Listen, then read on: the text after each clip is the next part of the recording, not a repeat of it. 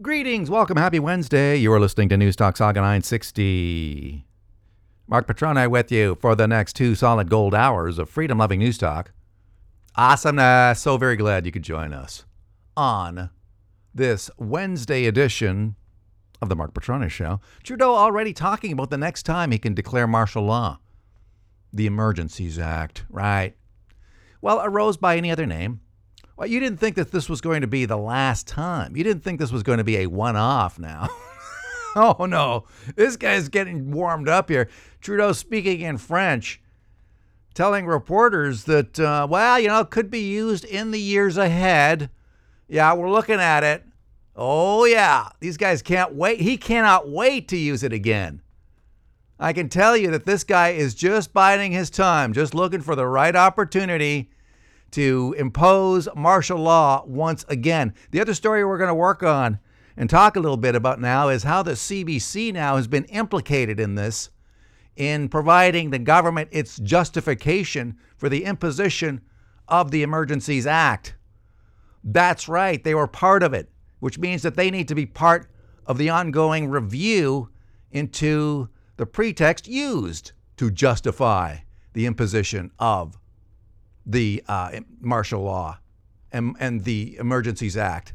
But I mentioned Justin Trudeau speaking in French about this. Let's listen a little bit to the news conference. Well, it was a scrum, really, in which she was asked about this. Let's listen. Here, uh, but there's always more to do, and we're going to keep uh, keep working on With that. the Trudeau, sur les mesures d'urgence, est-ce que vous êtes ouvert à lever la confidentialité? Okay, so the question in French was Mr. Trudeau, will you lift the confidentiality of the Emergency Measures Act if the judge you appointed requests it? du cabinet si le juge que vous avez choisi vous le demande. Mais ça, c'est euh, c'est un enjeu an qu'on va issue that toujours we'll be looking regarder at à, à chaque uh, étape. every Je pense que step c'est of the important way. que All right, so he says, I think it's important that a government can deliberate in a complete manner without having uh, confidentiality preoccupations. But it's also important to have the whole truth come out.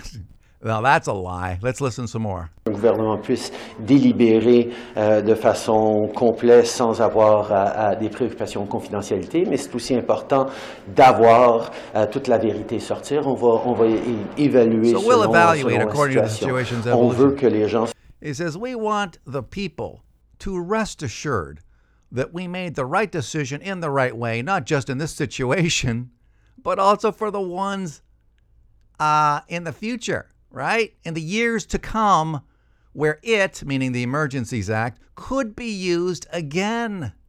Yeah, Perrin Beatty, who authored this thing, said he was uh, not even expecting it to be used in his lifetime, and here it is. Not only was it used in this case, unnecessarily so, but he's talking about using it again in the years. This is going to be a regular hammer that this guy's going to come down on the head of Canadians with whenever the hell he feels like it, whenever he happens to have a bad day.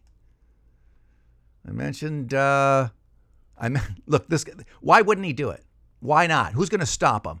Right? The media, all in his pocket. The RCMP in his pocket. At least uh, Brenda is right. Judges bought off, and now he's got a liberal hack to oversee the review into the recent use of martial law. Right? And too many Canadians still asleep. Many are waking up, but it's difficult. Right? When you've got still too many people consuming that bogus crap bought off content by the media chimps who are on Blackface's payroll. So why wouldn't he do it if he thinks he can get away with it? Right? Think about it. He said, We want the people to rest assured that we made the right decision the right way, but not just in this situation, but also for the ones in the years to come. Yeah, where it, the Emergencies Act, could be used again. That was posted by The Rebel, that video. Yeah, used again. Remember, right? Now that he's got a taste for that. hey, it worked last time, didn't it? And this story now, uh, which I was tweeting about, CBC now should be and must be part of the review into why the Emergencies Act was imposed in the first place, because we know, based on the, what the government has said itself, right, that CBC stories, think about this, they were using CBC stories as justification, as a pretext for imposing martial law. So CBC now has to make public the name of the sources for those bogus stories that were used as a pretext to oppose martial law. And I'm going to suggest to you, my friends, that the sources are government itself. It is the Trudeau little inner circle, right? Feeding their little BS stories to the corp, which now they are having no problem throwing under the bus.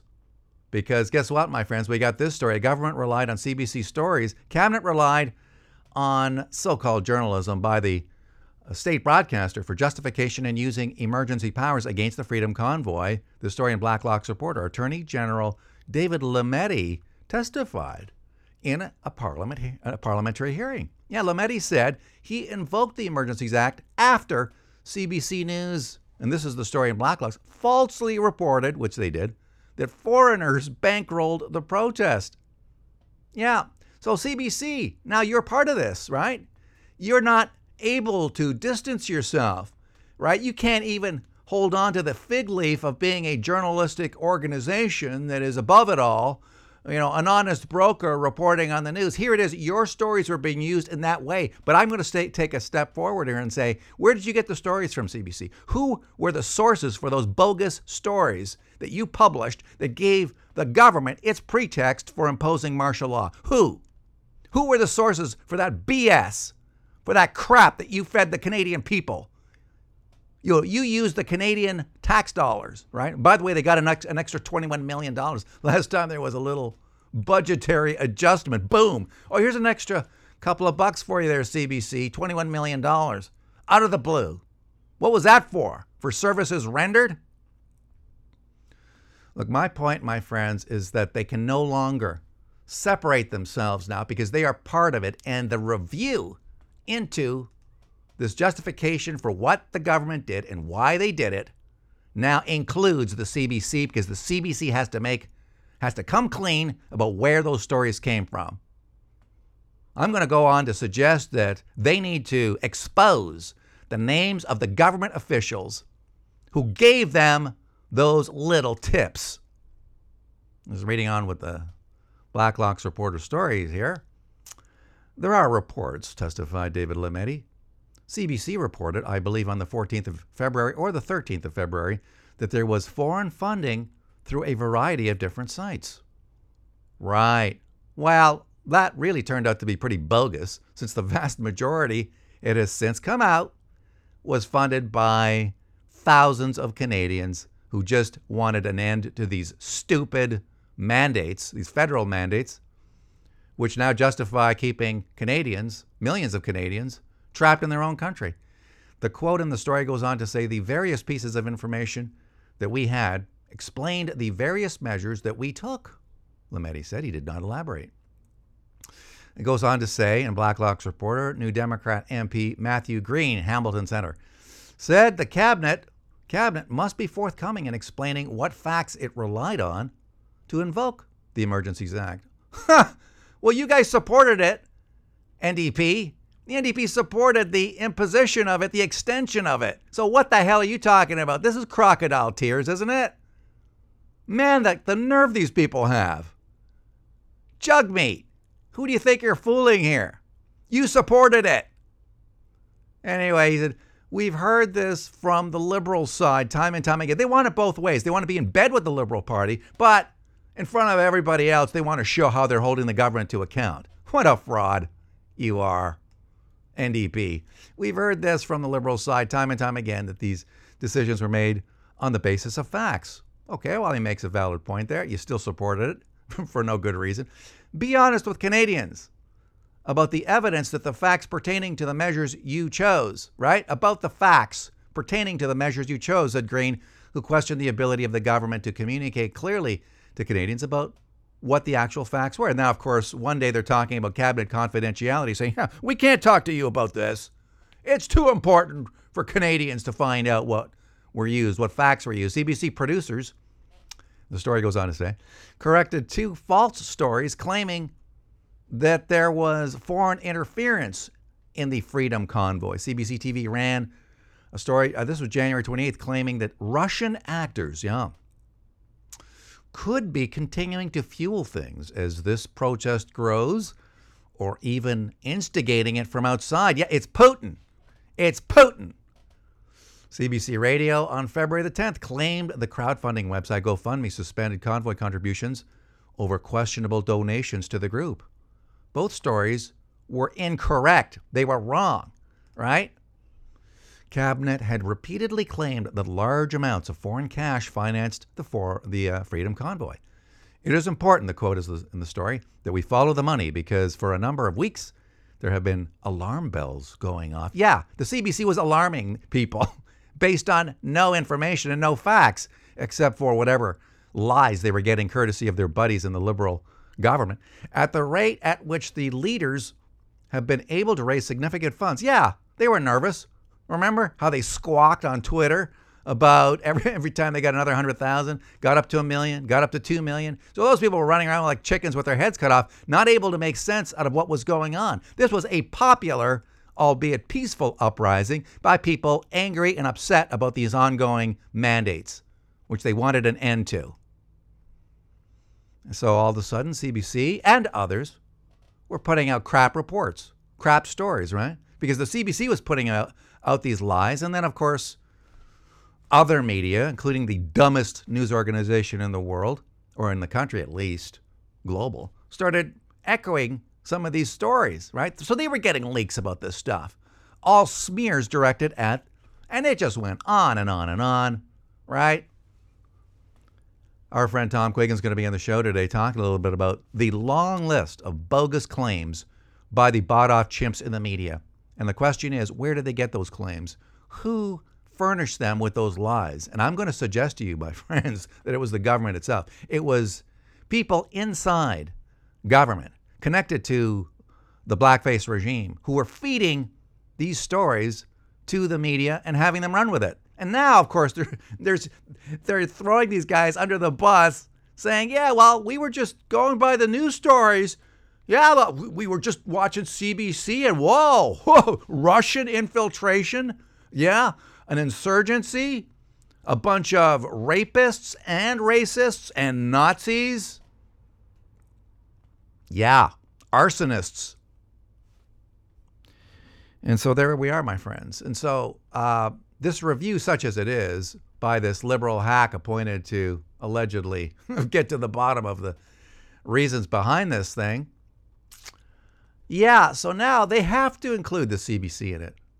They have to.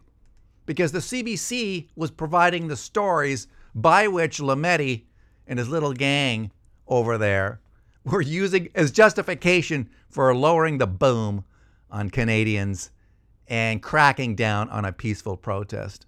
You see how it works with these scumbags, right? Government feeds their flunkies with these lies, right? Using them because remember, they're paid off, right? They're paid off. So they're, they're feeding these bogus crap stories, saying, here you go, run with that. They run with it, talking about Russian infiltration in the convoy and the funding of it, foreign funding, you know, behind the convoy, all lies. And the government then says, oh, look, you know? So it's like a, it's a closed loop, right? Man, these guys suck. They are such scam artists. So I'm going to call on the CBC right now to uh, make public the names of the sources they used for these bogus stories that they ran, which ended up serving as a pretext for the imposition of the Emergencies Act, aka martial law. I'm going to suggest to the individual now who's tasked with finding out what was behind this to include the CBC in part of it, right? Since Lametti named the CBC. Anyway, you get it. We'll see if they do it. I want to play a little bit of this clip. This it looks legit. Okay, some leaked raw, raw uh, audio from this uh, Twitter all hands call. This was uh, April the 25th. All right, so we're we're going back a couple of days. All right, so they're all getting together when Elon made. Uh, well, they they cut the deal with with Twitter and so the question is with no board in place, who will keep Elon accountable? Yeah. All right, these guys are, are such a bunch of snowflakes. They want to keep Twitter an AKA safe space. Yeah, safe from the honest and uh, you know diverse exchange of views, right? They don't want to be exposed to views that they can't handle because they're You know, they, they love censorship, but let's listen. Who will keep Elon accountable and how? Who will keep Elon accountable? Um, so private companies are This is uh, Bret Taylor, Twitter independent chair, bo- uh, board chair. So private companies are operating differently in pub in, than, than in public companies, but private companies are also subject to many of the same regulations that public companies. Is what he said. Okay, go ahead, listen. Let's listen. Yeah, he's not cooperating. The point is that they had to basically draw pictures for these employees who don't who don't understand what private companies do, right? They don't understand what's what's going to happen. They're worried. Let's uh, let's keep listening. um, so private companies are operated differently than public companies, um, but differently than public companies. Um, but private companies are also subject to many of the same uh, regulations we are as a public company um, uh, in each of the jurisdictions that we operate. Um, it's a somewhat nuanced um, questions, but Look, point being, Twitter was going broke anyway. It was not a money making uh, venture at all. These people should be happy that Elon Musk has taken over because he'll protect, probably protect their pensions. But he should definitely fire a bunch of them. Okay, my friends, got to take a break. Brief commercial break. Back with more on News Talk, Saga 960 and the Marc Patrone Show after this.